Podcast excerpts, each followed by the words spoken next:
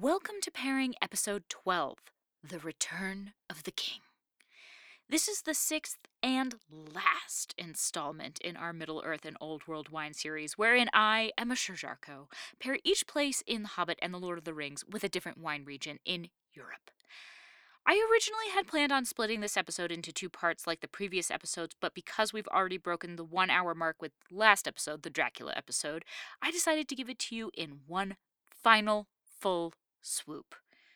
There's a lot of fun stuff in here, a lot of great wine info, and I get a little audibly tipsy, which is super fun and not at all embarrassing. So enjoy that. Thank you guys so much for listening to this series, which really inspired me to make this podcast in the first place. Over the course of these six episodes, we've talked about over 30 European wine regions and over 20 important grape varietals, which is so awesome that you've stuck with us for all that information. I hope you've enjoyed it and hopefully you've learned a thing or two besides just how much of a giant nerd I am. Though if that's all you take from it, I mean, that's that's fair.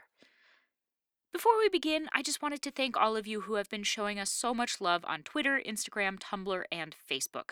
Between you making your own blog posts about pairing wine with Lord of the Rings, asking me about Sangiovese rosés, I love that I actually got multiple questions about that because Sangiovese rosé is my absolute favorite, and posting photos of your own pairings, you are all just warming my heart and I love interacting with you, so please keep it coming. Lastly, but not leastly, thank you to our newest patrons, Sarah Taylor, Allison Phillips, and Kelly Quinn, as well as our advanced, aka producer level patron, Mara Zobrist. You all have the heart of Samwise Gamgee, the wisdom of Gandalf, and the destiny of Aragorn. I am just blown away by how much generosity we've been receiving from our absolutely delightful listeners, and I've been having fun sending people personalized pairings. Sorry, I've kind of fallen behind on some of those, but they're coming. Editing together audio extras, and a couple of days ago we had our first live stream, which was so much fun. If you like the sound of all of this bonus content, you too can become a pairing patron at patreon.com slash pairing podcast, where you can pledge as little as $1 a month to the show. If you don't feel like pledging to the Patreon, that is so fine. But if you would consider leaving us a review on Apple Podcasts, that would be amazing. Ratings and reviews on Apple Podcasts slash iTunes specifically are the number one things that help us grow and move us up in the charts. So if you could do that, that would be outstanding. Without further ado, here is episode 12 The Return of the King.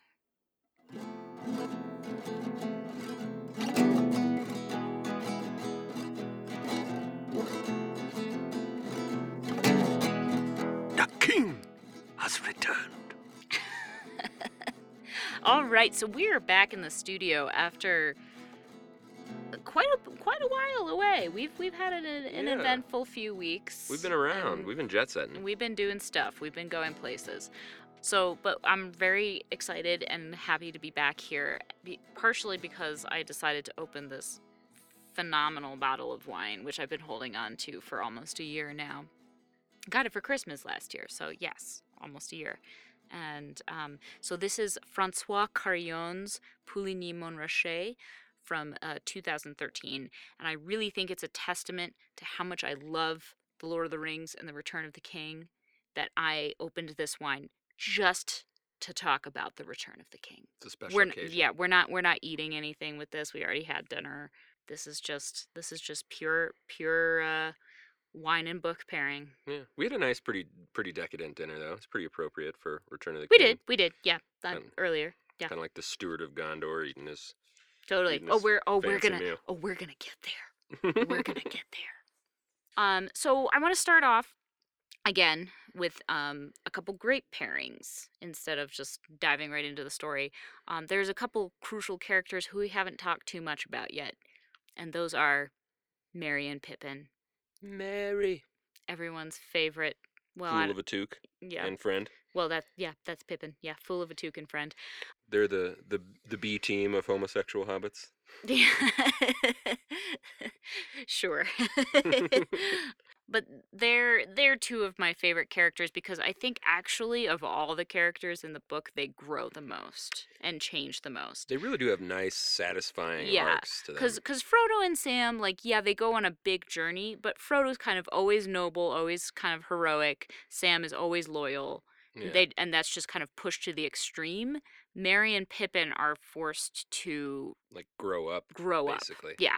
Yeah. And so and I love that and I love that Tolkien gives them a time to shine in Right. in this story.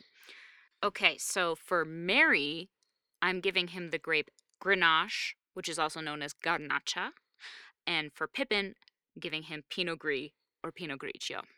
Nice. Yeah. So just to talk about that, unpack that a little bit. I started this up.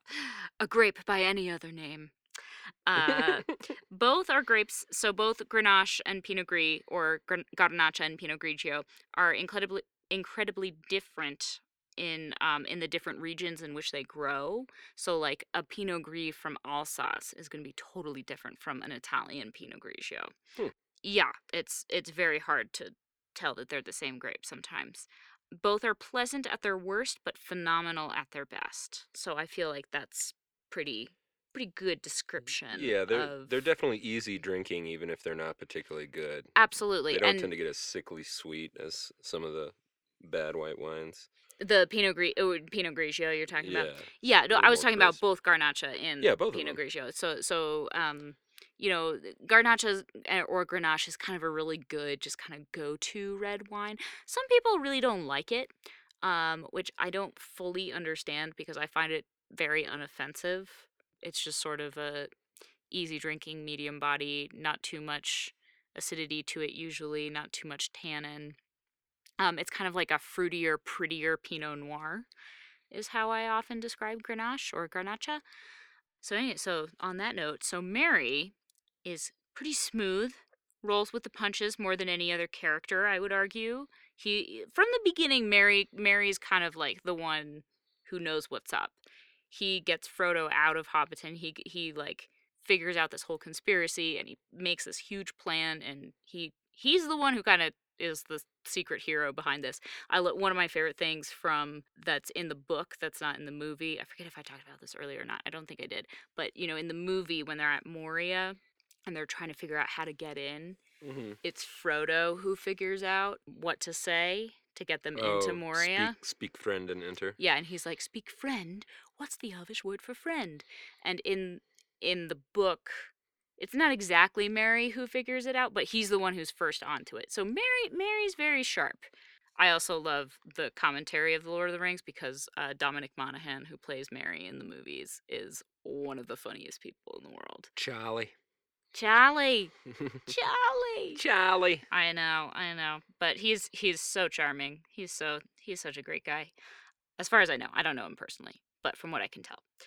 So so as I said earlier, Garnacha is generally lighter and lower in tannin, um, but that doesn't mean that it doesn't have beauty or complexity to it. Some of the really great Garnachas or gar- Grenaches in the world have amazing complexity. So Grenache is the primary grape of southern Rhone wines, so like Chateauneuf du Pape, Vacqueyras, Gigondas, Cote Rhone. Those are usually primarily Grenache based. And then Spanish Garnacha is often just a really great, affordable drinking wine. Ah, and then I wrote here, wise even when it's young, just like Merry. He's I really, small I really mighty. did a good job with these notes. Yeah. Really Um. I did. I did indeed. So then Pippin, for Pippin, Pinot Grigio is just fun. It's fun. It's as you were saying, it doesn't get like a lot of people don't like Chardonnay or don't like Sauvignon Blanc for whatever reason. Um, but usually Pinot Grigio is a pretty safe bet. It often doesn't have a lot going on to it, but it's never like terrible. Yeah. I, I've, I like it's pretty consistent. I mean, if you're gonna sit down and have like a nice salad and a light dinner and watch a fantasy epic, it's a reliable companion. There you go. On the other hand, Pinot Gris, so that's the French counterpart to Pinot Grigio, same grape, different place, different Mhm. name. It has much more richness, depth, and complexity to it. Like I, I don't know if you remember or not, No, but I I, like the Pinot Gris you brought home. yeah, I've brought home some Pinot Gris from Alsace, so from France and from Germany, and um, even from the west coast of the United States um, that have a little bit more going on to them, much much richer texture to them, more tropical fruit. Personally, that's a little more my style. Yeah, that wine is so good. Sorry, I was just smelling it again. It's Yeah. like some funky earth tones in it. Yeah. It's really good. Yeah. Sorry, go on. No, no, no. And so, and so then I just wrote here. You know, this is this is indicative of how a person can grow and still be the same. Yeah. Oh Yeah. man, when he's singing the uh singing the song Yeah. in the movie, I know. I mean, and it's a much different experience as you read the book. I have not read Return of the King. Full disclosure. Um, I know. I know. I'm sorry.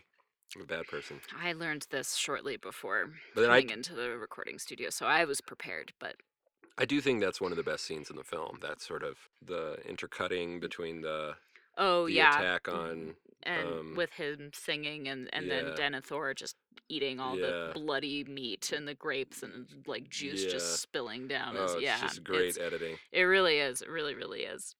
Um, so that brings us to our first place, our first new place in the Return of the King, which is Gondor. Oh, we've been waiting to get here forever. Minas Tirith, to Minas Tirith, the which White is City. yes, which is the um the capital city of Gondor, which is sort of the ca- the the capital of the race of men in the world at this point. Or at least its most prominent city. Yeah, and so It's like the New York of humanity. yeah, it's kind of yeah, it's New York. It's a good way to it. Fight us, it. other cities. Yep. Fight us. Fight us. But so the region, appropriately, that I'm giving Gondor is Burgundy. And Why that's what that we're a- drinking. Why is that appropriate? Oh, well, we're drinking it right yeah, now. Yeah, we're drinking right now. So Oh, so I- white burgundy. yeah, I guess I should Mm. have specified before when I said this is a Puligny Montrachet. So Puligny Montrachet is a subregion in Burgundy. Um, for those of you who don't know, amongst the wine people in the world, um, um. Burgundy is considered the finest, if if not the finest, one of the absolute best wine regions in the world, and I would argue specifically because of its white wines. Hmm. A lot of people would prefer the the red wines, which are made from Pinot Noir. In Burgundy, but I prefer the white wines, which are made from Chardonnay. If you think you don't like Chardonnay, try a Burgundy. Oh, you gotta have one of these if you don't like Chardonnay. Yeah, It's yeah. like it's like Chardonnay um, went through some sort of mutagenic process, like Wolverine or something, and came out with like an adamantium skeleton and like a thousand times more kick-ass power. It's so good. That's amazing. this is the Weapon X of Chardonnays. This is a pretty astounding wine, and this is not even the the best Chardonnay from Burgundy that I've ever tasted. Oh, it's so good. Yeah, Yeah, it's pretty it's pretty outstanding. So the reason why I decided to do this pairing is because we're talking about a gorgeous land, so the gorgeous land of Minas Tirith and a gorgeous wine. I would argue this is pretty gorgeous wine. I would argue that Burgundy is some of the most beautiful wine in the world. Um, it's almost mythical. Burgundy has an almost mythical history to it. You hear about it for a long time, and then you finally get there. Talking about Gondor in this context, Right. because Gondor is sort of a mythical land Right. in in the con- in the context of the Lord of the Rings. They talk about Gondor for a long time when they meet Aragorn and all that, um, and then you finally get there. It's a small but prestigious area. Burgundy is quite small, actually, in in the grand scheme of things. It's really and and so site specific. Everything is broken down so specifically in Burgundy. Elegant and delicate, I wrote, but rich and with depth. Yeah, I'd say that's true. I would say that this is an elegant wine, but a very rich wine at the same time. Yeah. But it's low in acid and tannin, but it still kind of lingers It's on the got tongue it's got little bit. moderate acid to it, I would argue. I don't know what I'm talking about, Yeah. listeners. yeah, I always defer to yeah. Well, everybody's perception of these things is different. Again, I think I mentioned before. I would love to do an episode where we go through like the tasting grid of the Court of Master Sommeliers and talk about what you look for when you're tasting a wine. Um, I think that would be really fun. Um, but for now, I'm just going to name some really great producers from Burgundy to look out for. Unfortunately, Burgundy is fucking expensive. Mhm. There's no way around it. There's like you know a few that are in the 20 to 30 dollar range. Um the only really um actually affordable region in Burgundy, which is one of my favorite is the um. So if you see a Macon village, those tend to be like somewhere in the 15 to 25 dollar range and um and they're awesome. They're made from the chardonnay grape as well and crisp and you know they're not your oaky buttery california chardonnay. They're they're fantastic. But otherwise some of the great producers or names that you'll see in burgundy are Roche de Bellene, which is also a I put that one on there because that's also a fairly affordable one. They have sort of an entry level uh, red and white that is pretty affordable. Louis Jadot, Lafon, Dujac, Carillon, that's what we're drinking, Moret, Leflaive, Colon. I could go on forever. I work for a master sommelier who uh, runs a Burgundy festival every year. And so I have been really, really lucky in that I've had a lot of exposure to the wines of Burgundy, which I think most people don't get to have, which I, I recognize I'm really, really lucky for that. So But if you're gonna Thank you. splurge on a nice a nice wine for a special occasion, I think yeah. So it's hard to go wrong. my personal my personal taste is if I'm gonna splurge on a bottle of white wine, I'm gonna get a, a Burgundy. If I'm gonna splurge on a bottle of red wine, I'm gonna get something from Tuscany. So That's my sort of that's my palate. If So you you had if you had to break it down. You got your French white, your Italian red. Also, I mean, it, you know, I think this particular Burgundy that we're drinking right now, this Montrachet, would probably be a good pairing for a certain uh, heroine of the Star Wars saga that we're about to meet again. you think for Rey? Yeah, I think it'd be a good Rey, a good Rey pairing. Yeah, yeah, You know, for sure. That would be a good one. sweet but capable. You But know? fucking intense, yeah. it's super Yeah. super tough. Really strong and pretty much unbeatable. Yeah, yeah. Um, she's she's uh, yeah. she's got a Mary Sue vibe going that I'm totally into. In I mean, I was just talking about the wine, but like in terms of Mm-hmm. in terms of white wine, this is unbeatable. You, Totally. uh, from my opinion. Yeah. All right. So, moving on. So then there's this really interesting chapter in the book. And the interpretation in the movie is very, very different. Um, the Paths of the Dead. So in the movie, it's just Aragorn, Legolas, and Gimli who like go off on this quest to like persuade the dead to fight with them and there's like a very pirates of the caribbean scene it's like this Right. ghost you know it's it's lots of skulls and stuff like that that's not how it is in the book what what happens is and it's something that i'll have to reread because as i was reading it growing up i still don't fully understand it what really happens but basically so the dunedain come the dunedain being the people of whom aragorn is one who came from numenor and the rest of the Dunedain come and they're like, Aragorn, you gotta go with us on the paths of the dead. Either that, or he's like, you gotta come with me on the paths of the dead. I forget exactly how it works, but something has to do with Aragorn's destiny in the paths of the dead, right. which is cool.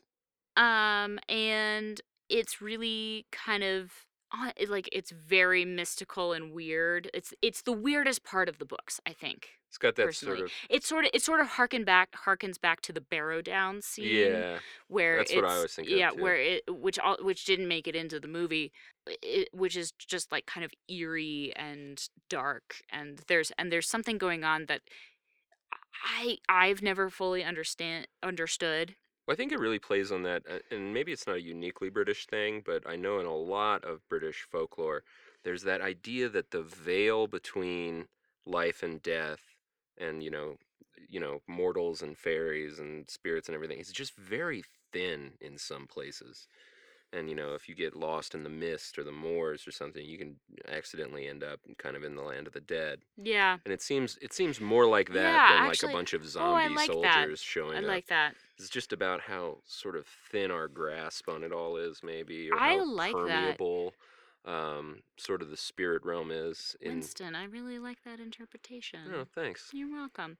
I turned it around in a wine context, and I think you'll like how I did this. But I decided to pair it with a region in Greece Oh, because cool. of because of the kind of Grecian myth, mythology surrounding the dead and like Hades and and the Hmm. like war, the underworld of the dead, yeah, which is sort of what they're passing into in a way. They're kind of passing into the world of the dead and coming out the other side, kind of like you know what what's their names, Persephone and yeah. Um, oh my gosh, what's the name of the dude? Help us spirits podcast Um, listeners. Orpheus. Oh yeah, or Orpheus Duh. and Eurydice. duh. Um, I was in that play. Nice. Well, I was in the Jean Anouilh version. I played Eurydice's mom, who uh, that Yeah. was that was uh, my favorite, one of my favorite roles ever to play. Partially because Dylan Marin played my lover. Oh, nice. Yeah. Well, and also like in the Odyssey, he has to consult the dead. Right. He has to go to Hades and consult. It's, it's sort of it's, and I think in the Aeneid too. Although it's been longer, I'm not as familiar, but I think he has to talk to the dead at some point in the Aeneid too. It's like it's part of the ancient hero's journey, and certainly like the spirit gals can you know give you better perspective than us. But like the Egyptian afterlife and yeah. um, oh there's yeah. a- there's all sorts of stuff going on. there's this idea I think that you have to confront death at some point Mm. to complete a hero's journey. Yeah. Well, and we can also look into Joseph Campbell with that because it's interesting because because both Aragorn and Frodo confront death, but Frodo i- but in very different ways. Aragorn literally passes through in a more mythological sense, Right. passes through the paths of the dead and comes out the other side. And even coerces the dead to work with him. While Frodo, in a little less literal sense, or may, no, no, I think more literal sense, is like on the brink of death Oh, sure. But, uh, and but on the brink and on the brink of losing his soul. That's even. yeah. I was going to say that Yeah, he his his spiritual death is uh, like a constant Yeah. specter in in his Yeah, journey. yeah. Like It's he's very interesting. he's constantly diminishing, whereas um, Aragorn kind of seems to master death yeah. and grow. I think, and, and in, in thinking about this, like Aragorn is a much more kind of archetypal Grecian Roman type of hero. And Frodo is such an unusual hero that we just love him so much because he's just a little guy who's fighting so hard to save the world. And uh and Aragorn is like destined to be king. So anyway, so that's why I paired this this part of the book with Greece. And Greece is a region that I definitely want to delve into in terms of wine much much more. It's a region that I don't know a ton about, um, but obviously has a very very old history. Um, but the the one the one region that I wanted to talk about is the island of Santorini because that is where my favorite, my personal favorite uh, white wine comes from, which uh, is made from the Assyrtiko grape, which is in many ways kind of like Chardonnay. It's a little less. It's often a little less uh, robust. I I guess I would say, but it's got a similar kind of what's the word dialectic between that that was a word from my college days folks. Um dialectic quality um between between uh its richness and its sharpness um which i i i love i love Assyrtikos and the best the best producer to look out for is Sigalas if you want to try an Assyrtiko so next, we're coming up on one of my favorite characters, who I recently discovered did make it into the movies, but I didn't realize it was him. But this is, and you're not going to know this because you didn't read the books. well, I read I read the Fellowship and most of the Two Towers. Well, you didn't read The Return of the King. Yeah.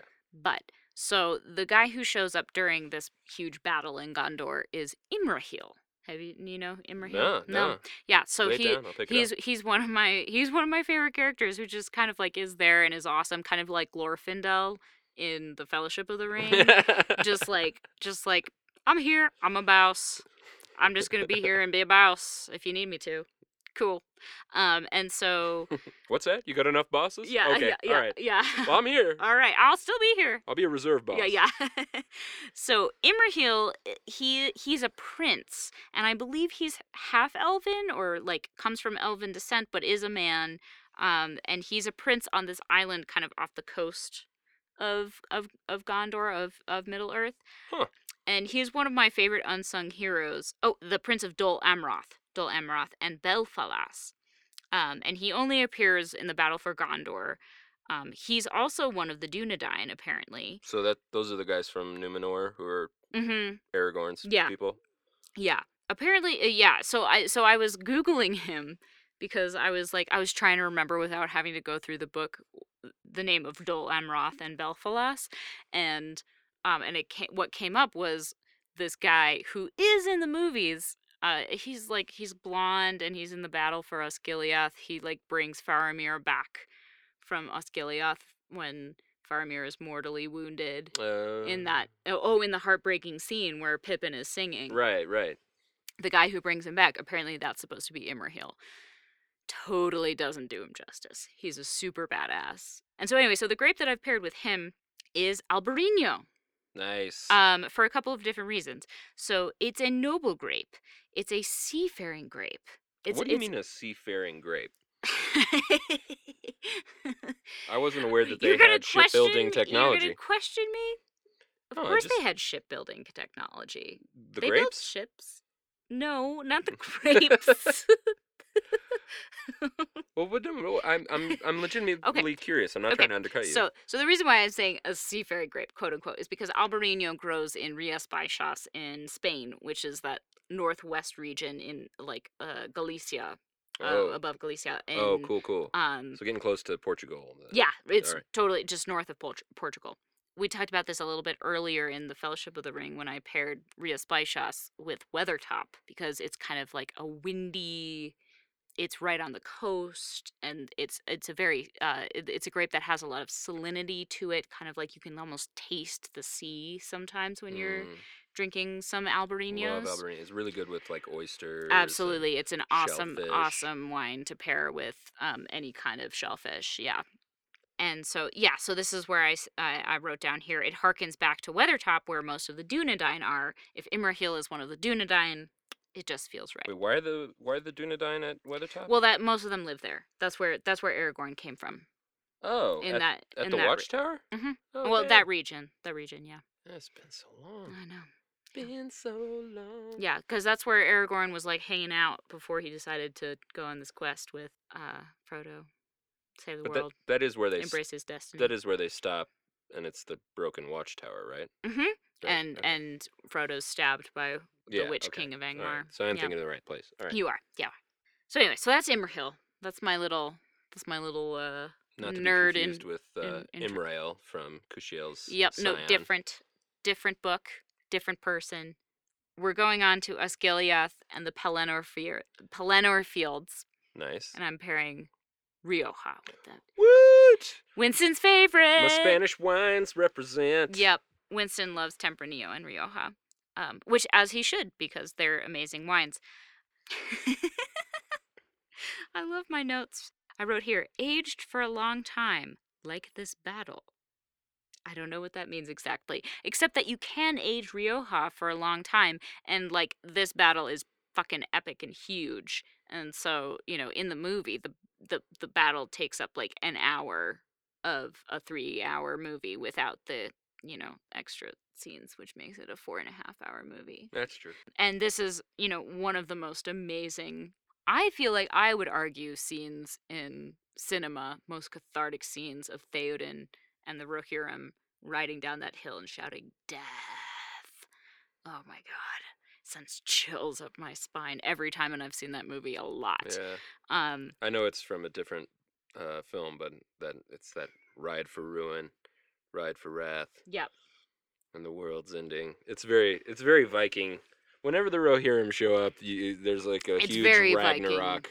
totally feel to it. totally very viking very shakespearean it's Yeah. very and and for and for some reason that just feels right for rioja hmm for me which is a very spicy red wine it's very deep it's very full bodied and as it ages it kind of mellows out and becomes this really just like absolutely delicious quaffable Right. I was gonna say convivial. You know, it's a it's a Mm. wine for it's a wine for like a meat and cheese plate where Mhm. you're sharing. It's it's for tapas and finger food and things you're sharing with other people. It's that eat, drink, and be merry for tomorrow we may die kind of wine. sure You know? Which is Um, what, you know, if I were fighting in a huge battle, all I would want at the end of that battle is a cheese plate Yeah. Or to the pair with my Rioja. or the night before. I mean, maybe less cheese, more meat, because you don't yeah, want the probably. cheese. Yeah, yeah, I, yeah. I feel like that wouldn't. I feel like that wouldn't be the best idea. At dawn we ride. Excuse me. I. Uh, mm, destiny awaits. I'll be over in the bushes. Don't eat cheese before the night of a battle, or on the night of a Any- battle. anyone can tell that's you that. the that's the that's the lesson we're taking from this. Um, and so I and so I wrote down here. Um, this is Spain's greatest wine. Rioja is certainly considered Spain's greatest wine region, pretty much bar none. But there's many different levels to Rioja. Just like there are many, many scenes in this battle scene, which is awesome. Um, but the some of the different levels of Rioja are joven, which means young, which, as you can imagine, just means it was, you know, bottled, you know, fermented, bottled, produced pretty quickly. Um, crianza, a little aged a little bit more. Reserva, aged even a little more, and Gran Reserva, aged for quite a while. And so those are some of the levels of Rioja. We're definitely going to get into that a little bit more at some point. So some of my favorite producers in uh, in Rioja are Lopez de Heredia, Muga, Artadi, and Remelluri. All right, so let's do a couple of great pairings. So we're going to talk about our two kind of leaders of the race of men, Theoden and Denethor. Very different leaders. Um, for Theoden, the grape that I gave him is Cabernet Sauvignon, and the grape that I gave Denethor is Malbec. And I will explain why. also, boo, Denethor, boo. Yeah, yeah. Um, boo, Wendy Desnaberger. Yeah, yeah, we don't like him so much. so Cabernet Sauvignon is one of the greatest grapes in the world. It's at least one of the most popular. And I think most people like Theoden. I think he's a, he's a pretty likable guy after he escapes his, Yeah. You know, thraldom. He's flawed but glorious. Yeah. So Cabernet Sauvignon is full-bodied. It's dark, dark fruit. Um, it's earthy, and it's very smooth often. And I just think Theoden is one of the greatest characters, and he's a very noble character. And I think that Cabernet Sauvignon is a very noble grape. This is one of the few cases where I think, well, I mean, in general, I love the movies. I think that what's his name, Bernard Hill. Who plays Theoden? hmm I think he's spectacular. I Yeah. think he's spectacular. Yeah, I think actor. they they really nail that character. Yeah. Like the whole redemptive arc. Because it really brings that character on. to life in a way that I I didn't get from the book. hmm You really, really care about Theoden. On the other hand, Denethor, Boo. they make you hate him even more in the movie. Boo. I think John Noble plays him in the movie. And he's also Um, wonderful, by the way. Oh, he's a fantastic actor. Absolutely. He's even great in that show. What was it? Uh, Fringe. yeah, that's Yeah, right. That was the only part of Yeah. that show that I enjoyed. Yeah, no, he was great on that show. So Malbec is not without nobility and quality, but it is often led astray and made less attractive. This this is me subtly referencing the commercialization of the Malbec grape um, in Argentina. It can be fantastic. It really, really can from some of the greatest producers, and often I, I personally prefer French Malbec to Argentine Malbec a lot because I think Argentine Malbec is just so mass produced. So, but anyway, the point is it, Malbec is a grape that has been totally commercialized and kind of corrupted in a lot of ways. Again, I'm not saying that Malbec isn't great and that there aren't many great producers of Malbec out there. And I'll definitely talk more about Malbec and some of the ones that I really like at some point later. But in general, I think that's a pretty good analogy, Denethor to Malbec. Yeah. Really great potential, kind of seduced and corrupted. Gotten a little too into the status quo. Yep. Not not able to um, not able to really change or be dynamic Yeah. necessary. And that, Yeah. again, that's not all Malbecs. But Yeah. speaking of wine, Yeah. Let's let's take a quick break here. and we're back. We're back from refilling our glasses with this fantastic Puligny Montrachet. All right. It's going to get a little dark. Uh oh. It's getting dark because now we're in Mordor. Sam and Frodo have entered Mordor and we have to we have to go there with them. And so I figure this is one that I'm like, okay, there's no wine that's right for Mordor. It's the worst place in the world. There wouldn't be any wine there. Yeah. It's like if I was gonna pair it with any alcohol, it would be like old granddad whiskey or Yeah. something like like, Yeah. like a whiskey that comes in a plastic paint jug. Yeah, or like Everclear or something. Yeah. Yeah. Mouthwash. Yeah, pretty much. So instead of going in that direction, the direction I decided to go in for Mordor is what do I want to drink while I'm reading about Mordor Right. or watching Mordor, where I'm watching these horrible things happen or reading about these horrible things happen. Because you need something to fortify you. Exactly. So I want to be drinking probably the best wine in the world oh. if I'm if I'm doing that. and what is that? Well, I don't know. That's a controversial statement, but one of the best wines in the world is certainly the wines of Piedmont in northern Italy. So we're talking Barolo, Barbaresco, Nebbiolos, Mm, Barberas, Mm. these absolutely outstanding wines that have such grip to them too that I feel like it really can fortify you and make you strong to go forward. Vivacity. Yes, indeed. We've been watching Frasier. So part of but part of the kind of uh, thematic analogy is Piedmont or Piemonte in Italian means the foot of the mountain. Of course, we're talking about Mordor. We're talking about You know. the area before you go up Mount Doom, the mountain. So in Mordor, we're in, we're at the foot of the mountain. also kind of a Samwise sort of grape, right? Or does he get his own pairing? He gets his own pairing. Okay, I don't want to ruin it then. I was just gonna say he's so full of like strength and Yeah. life and willpower that he's got kind of that that good. Absolutely, Piedmonte. that could be that could be a good great pairing. By the by the way, these all of these pairings that I'm making, they're totally subjective. Oh I'm, yeah. I'm just trying to get us through some of the big regions in Europe and some of the major grapes. And if you disagree, that's awesome. Please let me know about it, and um, I would love to hear your thoughts. Um, so, in terms of the wines of Piedmont, the most prestigious regions being Barolo and Barbaresco. The grape of those regions is Nebbiolo. Nebbiolo is a really interesting grape because it's fairly light in body and has some really nice intensity of like red fruit to it, almost like a Pinot Noir, except then it has this really intense tannic element to it. And it's sort of not, it's it's more intense than Sangiovese, but like Sangiovese, it's it's it's red fruited but really really intense. Sangiovese I'd say is higher in acid. Nebbiolo is higher in tannin, in general. And again, we'll talk more about what that means later when I haven't had been drinking this. no, I'm okay. I could talk about it if I needed to. I just don't think now. No time. No time. We have to make it to the end. yeah, that's right. We got to throw that ring in there. Yeah. There, but there, there's like kind of a softness to Nebbiolo, especially aged Nebbiolo. It's very kind of like warm and soft, and I, I that reminds me of Frodo and Sam's relationship. Yeah, it's very They're tender. Very tender. Yes, Yeah.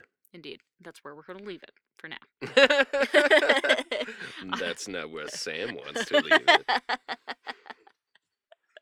So, but some of the greatest producers in in Piedmont. Again, this is another region where I could go off kind of like Burgundy, but Vajra is one of my favorite producers, and they make a Barolo called Albe, um, I think, which means dawn, which is sort of an introductory Barolo, which is not terribly expensive, meaning it's like forty dollars a bottle as opposed So to still pretty pricey. yeah, it's very pricey. But if you want to treat yourself, look for the Vajra Albe Barolo.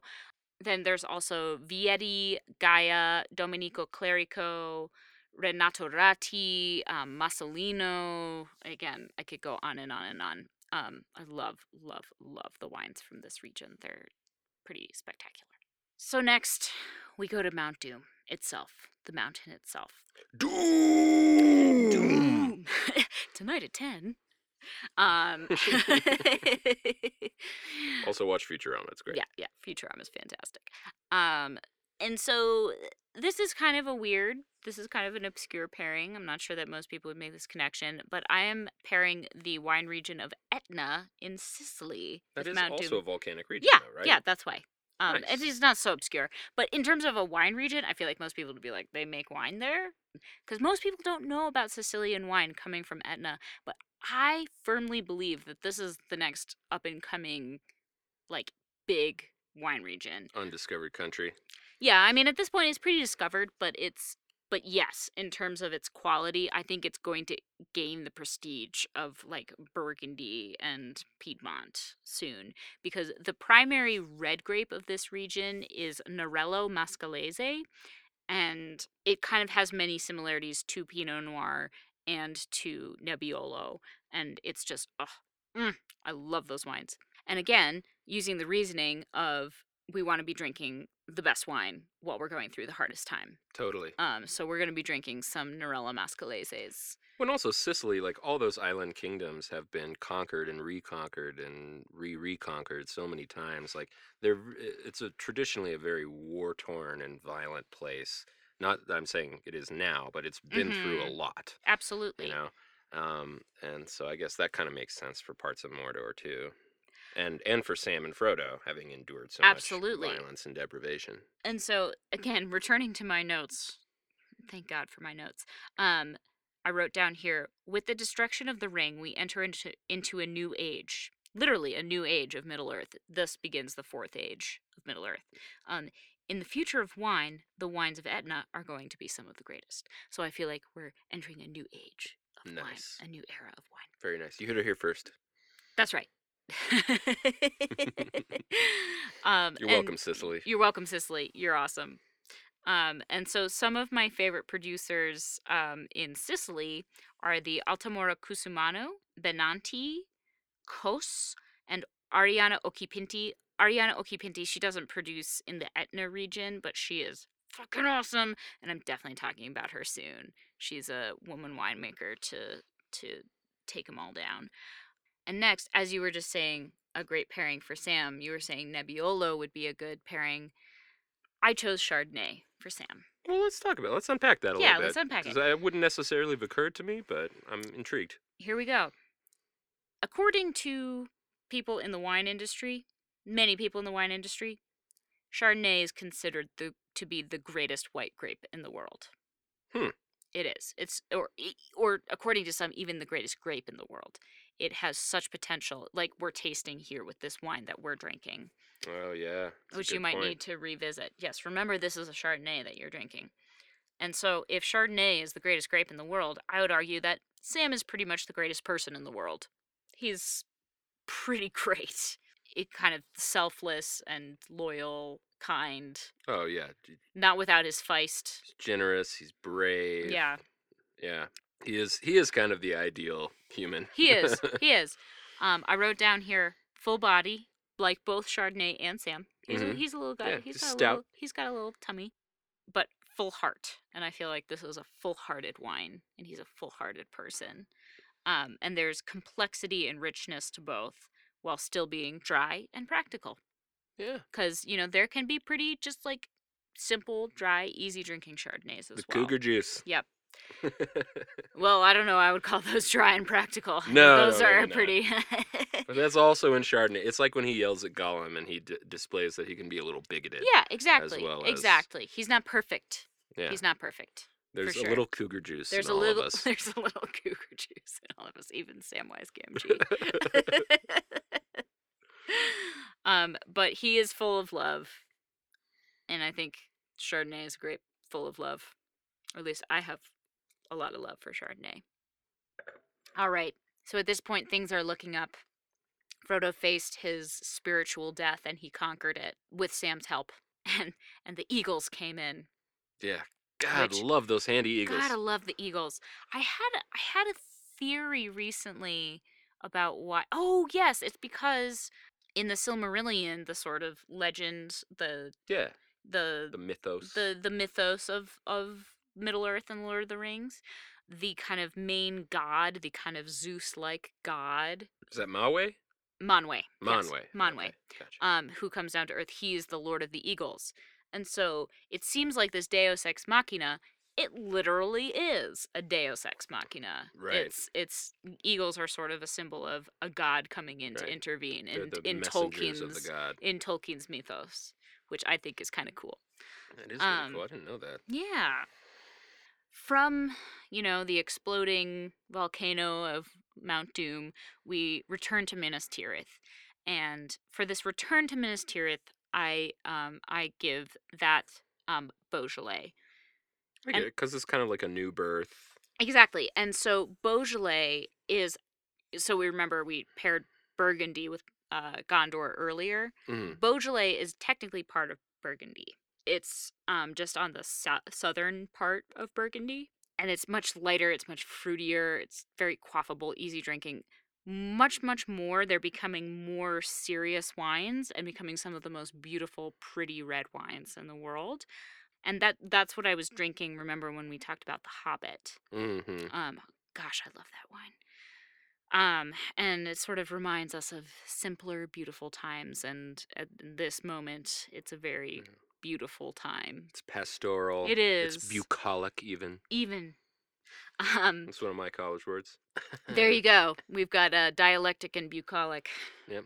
there we haven't go. gotten a mimetic yet. But not yet We've been glossing over that. yeah one. yeah we'll get there some of my favorite producers like i mentioned in the hobbit episode domaine rochette is one of my favorite producers for sort of affordable beaujolais marcel lapierre is a wonderful producer jean foillard and dutraive are all fantastic producers again this is a region that i'm very partial to go check it out next we're on to uh, our second to last great pairing and that is for our king Aragorn, and he gets Nebbiolo. Okay. Yeah. Yeah. I and I feel the like that's noblest grape. it's it's a noble grape. Also, Barolo, the region for which uh, Nebbiolo is the primary grape, is often called the king of wines. I'm not exactly sure where that came from. I'd have to look that up, but it certainly makes sense to me because I think that uh, Barolo is totally the king of wines to me. So I wrote here uh, that Nebbiolo is a lighter bodied grape that has m- the most grip and power to it of any grape, which I think is true. And I think that hugs the tongue. it really does. Sure does. But you wouldn't know it when like when you smell it. You're like, "Oh, this smells kind of fruity and kind Yeah. of mu- like dusty and yum." And then you taste it and you're like, "Holy, I went to a I went to a Nebbiolo tasting once and I like tasted like like not drinking, just spitting. And and like I could make it like into 10 wines and then my palate was just shot. It was just because there's so much tannin uh, gripping your tongue. But anyway, I think that's sort of appropriate for mm-hmm. Aragorn, who, you know, you for, at first sniff, you're like, hmm, what are you up to? But then eventually you're like, holy shit, mm-hmm. you're kind of the most badass guy. When it's a around. worldly wine, it's got so many different like influences and nuances to it. Um, much- Absolutely. much, like Aragorn. Absolutely. He does have nuance. Yeah. He's not just a, you know, kind of Grecian hero type. He sort of he has many anti-hero qualities in his own way. He's a lot more like Hector than Yeah, I was gonna say- Achilles or Odysseus. Yeah, I think that's a good He's- comparison. he's like the rightful guardian of the patria. Yeah. You know, he's the patriot. Yeah. Um, and he's also like you were talking about hugging the tongue. I mean, he's like, you know, if you got to pick any character in the in the whole thing to hug you and tell you everything's going to be okay, maybe Sam. sure. But if not Sam, definitely Aragorn. I mean, you kind of feel safer probably if Aragorn was hugging yeah, he you really does- he- Aragorn knows his business, yeah. Ah, stop it, Emma. So I realized here I didn't make any notes. I kind of glossed over the just as Peter Jackson did the whole scur- uh, scouring of the Shire. Oh yeah, because um, Saruman, uh, instead of dying like he does in the extended movie, Mhm. he goes and takes over the Shire Yep. and like tries to turn it into a slave plantation. and then he eventually dies and wormtongue kills him Wormtongue and, stabs and him, so yeah. it's the same it's the same death it's just in a different place Yeah.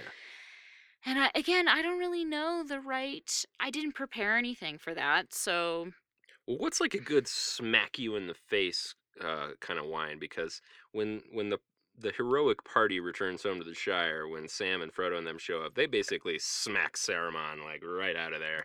Yeah like, bitch, please. but it's also kind of a smack in the face to come back from this hero's mm, journey after Right. all of that and come home and finally, are you Yeah. fucking kidding me Yeah, and they are not having it. yeah and also and also it's it's a it, i love that chapter in the book because it's really a moment where particularly Merry and Pippin shine and they show how much they've learned and and also so kind kind of of the lesser grapes when how hollow Saruman really is yeah. when it comes to it. Like all his knowledge and all his authority is sort of melted away, and he's just this like pathetic overseer. Yeah. kind of at the end. yeah it's funny because the first the first wine that comes to mind is another Greek wine called Retsina which is so like tart and acidic that it literally kind of like smacks you in the face and you're like whoa Yeah. what the hell was that that I just drank? Or I was thinking Um, even like a, a hot house sake, you know? 'Cause it's just Yeah, like over yeah. and done with. I- like, well, yeah, and it's you know? out of it's like out of left field. It's like, wait, what? What's going on here? We're drinking sake now? Yeah, okay, okay, sure, cool, fine. cool. I like sake, What's but it? uh, cheap? All right, heat that shit up. I yeah, don't want to yeah, taste yeah. it. yeah. Um. By the way, I love, love, love sake, and I want to get into that definitely in another Oh. episode. But I, yeah, I love sake. I'm just saying, like the cheapest stuff is Yeah. what they serve as the hot Yeah. sake but because but that's not along those traditionally how you're along those to do it. lines, along those lines, I feel like coming back to the Shire and having it be like that is more like like Scotch or something. Mm. You know, like Yeah, something see that. really. Well, because Scotch makes you want to fight. And they oh, were just- totally, and they're ready to fight. Yeah. Yeah. They were they were like HP on the Quidditch field. They were not having it. No, no. So that's not technically a wine, but who cares? And It's called pairings. yeah, Deal. yeah. and and so, well, what are some of your favorite scotches? You know Scotch. Well, my favorite Scotch, and um, like at this point, it it seems really cliche, uh, because it's been really widely popularized by Parks and Rec. But I love Lagavulin. Oh yeah. It's uh, Ron Swanson's favorite Scotch. It's also my favorite Scotch, and the reason is because it tastes like a fox hunt. yeah. I Like it tastes like I imagine an episode of Outlander tastes. hmm you Mhm. know um and you know we'll have to do our outlander episode at For some sure, point because we've sure. definitely been doing Yeah, we pairing do. with that we but can do a. um it is so peaty it, it's and it, like it it really feels like you're drinking a place rather Yeah. than just a scotch Yeah. you know like the Speyside scotches have that great bite to them and that's cool the highlands are kind of you know neither here nor there but really the the Islay scotches are are where it's at for me and the peatier the better and Lagavulin is one of the peatiest that I've been exposed to you know there's other ones like Caol Ila and um some other ones like that but that is just it, it it's it's not very shirey because it's so like marshy It's um, kind of shirey though. the area that the scotch comes from that might be more of like a Speyside if we're talking about the shire if we compare that but i i just have to go with lagavulin because i well it, lagavulin's a good bilbo scotch though. Yeah. you know, oh, he's got his nice uh, yeah. warm happy hobbit hole in hobbiton and um Well. I, I want to go back to what you just said, which I think is perfect in that um, it tastes like you're drinking a place. And that's the whole, and, and that's not just true to scotch, that's true to wine, particularly these Terroir. old world wines. It's terroir. You're drinking the best wines, t- you're tasting a place. Like this wine that we're drinking, we're we're we're in Burgundy right now, which is like when you're reading the book, you're in Gondor or if you're drinking you're drinking Lagavulin, you're in the Shire. You know, I think that that's that's what drew me to this concept in the first place. This kind of like sensorial relationship between between taste It's and a very place. holistic experience Yeah, Absolutely. Um, so so thank you for that. That's perfect. And just to just to close it out, the last place we go in the Lord of the Rings is the Grey Havens. And um, that's a very sad part of the book, but it's a very beautiful part of the book. And so again, once again, I decided to go in the direction of this is a really hard chapter for me to read.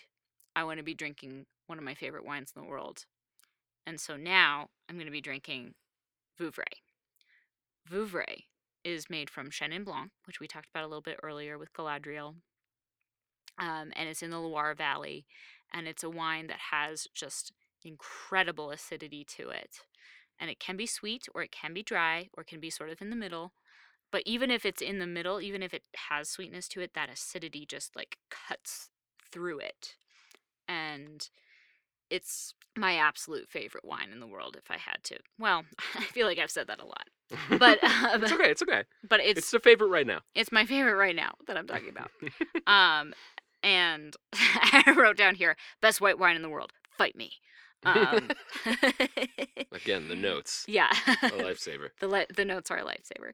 Um, sweet and dry, sweet or dry, or bittersweet, kind of like this moment in the book, which left me in tears. But you know, it's not like sad. I mean, it's sad in the sense of like it's a it's peop friends having to say goodbye to each other, but it's not sad in the sense of like someone died. Yeah, I, Um, I didn't read it, so for me, it just evokes memories of really having to pee.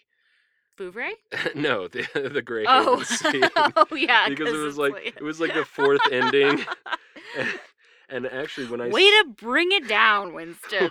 when I saw it, I actually went to the bathroom, but the theater was so packed that I was like, "There's no point going back to my seat." So I just stood in the back of the theater for the last 20 minutes of the movie. Oh my god. Well, there you go. But I also wrote down I would drink this forever in the eternity of Valinor. So, you know, if we're going on the ship with Frodo and Gandalf, let's bring a bottle of Yeah. Vouvray. I like Valinor too. It's like it's like Valhalla without the fighting. Yeah, pretty much. we'll have to go back and do a Silmarillion episode because, duh. But it's, uh, yeah, I just feel like this wine is appropriate for the journey to the Undying Lands because it is bittersweet. Yeah, There's a lot of beauty to it, but there's a lot of kind of sadness to it as well. and you well. do have to leave things behind. Yeah. to give up a part of yourself. You do. So, one of my favorite Vouvrays, and this one is a sec, so it's dry. This is Domaine Vigneau Chevreau Vouvray qui Cuvée Silex Sec. Again, I'm gonna link that in the, in the blog. You'll you'll you'll be able to find it if you can't remember that. Um, Domaine Huet is one of the best Vouvray producers. Um, Francois Chidaine, just general great producer in that region, and uh, Chateau Moncontour is is a great, more affordable Vouvray. All right. So then, to close it out, one final great pairing. Our boy Gandalf. I bet you noticed that I hadn't pair- paired a grape with him yet. You're my boy, Gandalf. Gandalf! Gandalf! Um, and the grape I'm giving him, this is totally biased, Sangiovese. yeah. Yeah, because Sangiovese is not necessarily considered the greatest grape in the world, but it holds a dear place in my heart. And um, in case that wasn't clear during, you know, my my Our whole our- Sangiovese yeah, episode. yeah, our whole Sangiovese episode and our uh, the whole you know visiting of Tuscany and all that. But I I just feel like you know Gandalf is not like considered you know at the beginning of the books he's not considered the greatest wizard. Saruman is the greatest wizard, but it turns out really in the end Gandalf is the greatest wizard of all because he's kind of like Sam. He's got a good heart. you know? yeah. he's powerful, but he's got a good heart. And um, many grapes in the world have different kind of clones of themselves, um, and which again we'll get into that in different maybe in Star Wars episode or something. Um, Sangiovese is one of those that has a, a couple different distinct clones, and um, Gandalf the Grey versus Gandalf the White to me is very like Chianti versus Brunello. Like he's still the same but different. hmm Um, Yeah. The, and co- the core is unchanged. Yeah. But um, there's definitely a more ethereal quality to him when he comes back. yeah, and and Sangiovese is just one of my favorites, and Gandalf is classic. He's timeless. Well, in in many like what I like about the Lord of the Rings as a as a work generally, but also like as a movie, um, there's a lot of different sort of emotional centers to it. You know, Mhm. there's Sam, there's Gandalf, there's Frodo, there's sort of Merry and Pippin, there's the Mhm. bond Gimli and Legolas and Gimli. yeah. there's all these different emotional poles that you can kind of go to. Boromir and Aragorn, Yeah, Ar- Aragorn and Arwen, Aragorn and Eowyn. Man, Aragorn is being pulled in a lot of different Yeah. directions. but I think I think Gandalf operates as his own like independent kind of. Um, well, and also Gandalf. Gandalf core. is the only through line between The Hobbit and The Lord Yeah. of the Rings. He's the one who really Yeah. ties this whole story together. and I mean, I, don't think it would be as good, but you could easily envision um, the whole story told from Gandalf's perspective. If like if Joe if Joe Abercrombie wrote the Lord of the Rings, like it, It might would be from might be from Gandalf's point of view. Yeah, or at least part Yeah. of it would be from Gandalf's point Yeah. of view. Which is really interesting because, you know, when it does split off into different points of view, because in, in the Fellowship of the Ring, it's all from Fro- Frodo's perspective, pretty Mhm. much, because you're with Frodo the whole time.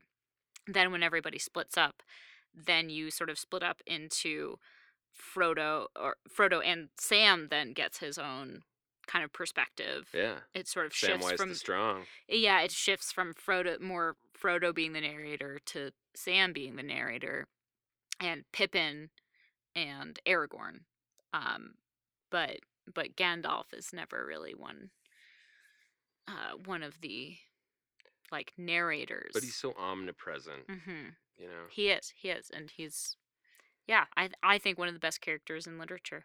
Yeah. So that we did it. We made it, guys. We got through. We all made it on Holy this epic journey. Holy smokes. Thank you so much for joining me, Winston, and you listeners, um, for indulging me in talking about two of my favorite things in the world uh, Lord of the Rings and wine. And I, yeah, I don't know. Is there anything else we want to say to close it out? All you have Oh. to do is decide what to do with the wine that is left to you.